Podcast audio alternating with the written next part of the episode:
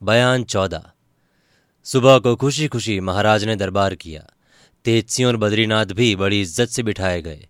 महाराज के हुक्म से जालिम खां और उसके चारों साथी दरबार में लाए गए, जो हथकड़ी बेड़ी से जकड़े हुए थे। हुक्म पाकर तेजसी ने जालिम खां से पूछा, क्यों जी? तुम्हारा नाम ठीक ठाक जालिम खां है या कुछ और? जालिम खां ने जवाब दिया, इसका जवाब मैं पीछे दूँगा। पहले ये बताइए कि आप लोगों के यहाँ अहियारों को मार डालने का कायदा है या नहीं?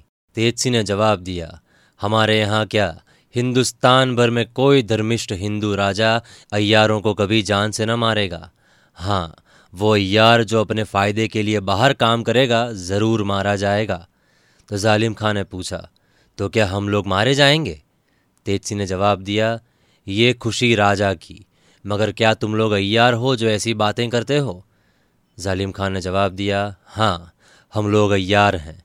तब तेज सिंह बोले, राम राम राम राम। क्यों अय्यारी का नाम बदनाम करते हो? तुम तो पूरे डाकू हो। अय्यारी से तुम लोगों का क्या वास्ता? जालिम खान ने जवाब दिया, हम लोग कई पुश्तों से अय्यार होते आ रहे हैं। कुछ आज के नए नहीं बने। तेजसी ने बोला, तुम्हारे बाप दादा शायद अय्यार हो सकते हों। मगर तुम लोग तो खासे दुष्ट डाकुओं में से एक हो। जालिम खां बोले, जब आपने हमारा नाम डाकू ही रखा है तो बचने की क्या उम्मीद हो सकती है? तो तेजसी ने जवाब दिया, जो भी हो, खैर, ये बताओ कि तुम हो कौन?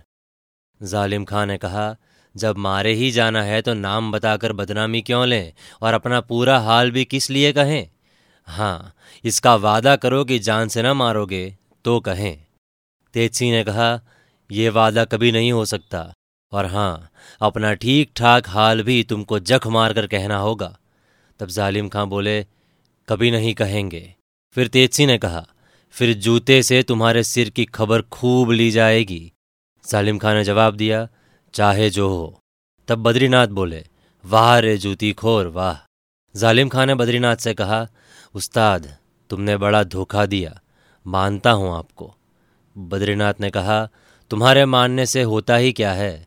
आज नहीं तो कल तुम लोगों के सिर दर्द से अलग दिखाई देंगे। तब जालिम खान ने जवाब दिया, अफसोस, कुछ करने ना पाए। तेजसी ने सोचा कि इस बकवास से कोई मतलब नहीं निकलेगा।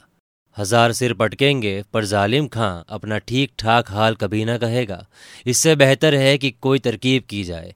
अस्तु, कुछ सोचकर महाराज से अर्ज़ किया, इन लोगों को कैद खाने में भेजा जाए।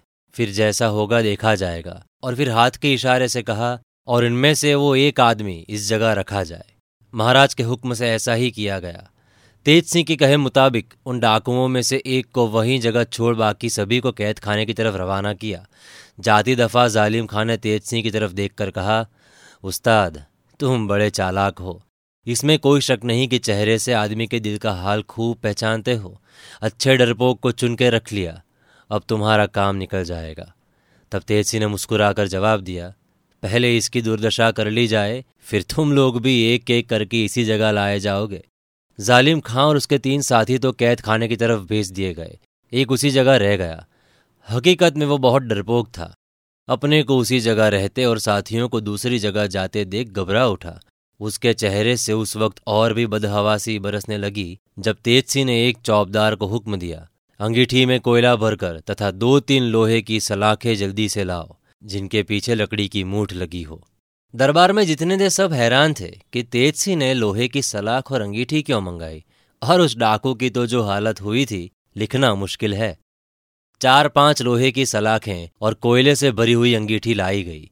तेजसी ने एक आदमी से कहा, आग सुलगाओ और इन लोहे की सांखों को उसमें गर्म करो। अब उस डाकू से न रहा गया। उसने डरते हुए पूछा, क्यों तेजसी? इन इन सलाखों को ताप कर क्या करोगे? तेजसी ने जवाब दिया, इनको लाल करके दो तुम्हारी दोनों आँखों में, दो दोनों कानों में और एक सलाख मुँह खोलकर पेट के अंदर पहुंचाई जाएगी। डाकू ने कहा, आप लोग तो रहमदिल कहलाते हैं। फिर इस तरह तकलीफ़ देकर किसी को मारना क्या आप लोगों की रहमदिली में बट्टा न लगाएगा? तेजसी ने हंसकर कहा तुम लोगों को छोड़ना बड़े संगदील का काम है। जब तक तुम जीते रहोगे हज़ारों जाने लोगे। इससे बेहतर है कि तुम्हारी छुट्टी कर दी जाए। जितनी तकलीफ़ देकर तुम लोगों की जान ली जाएगी उतना ही डर तुम्हारे शैतान भाइयों को होगा। तब डाकू ने पूछा तो, तो, तो, क्या इस वक्त हमारी जान नहीं बच सकती? तेजसी ने जवाब दिया सिर्फ़ एक तरह से जान बच सकती है। डाकू ने पूछा कैसे? तेजसी ने जवाब दिया, अगर अपने साथियों का हाल ठीक ठाक कह दो तो अभी छोड़ दिए जाओगे। डाकू बोला, मैं ठीक ठाक हाल कह दूँगा। फिर तेजसी ने पूछा, पर हम लोग कैसे जाने कि तुम सच्चे हो? तो डाकू ने जवाब दिया, साबित कर दूँगा कि मैं सच्चा हूँ। तेजसी ने कहा अच्छा कहो। डाकू ने बोला, सुनो, कहता हूँ। इस वक्त दरबार में बड़ी भीड़ लगी हुई थी।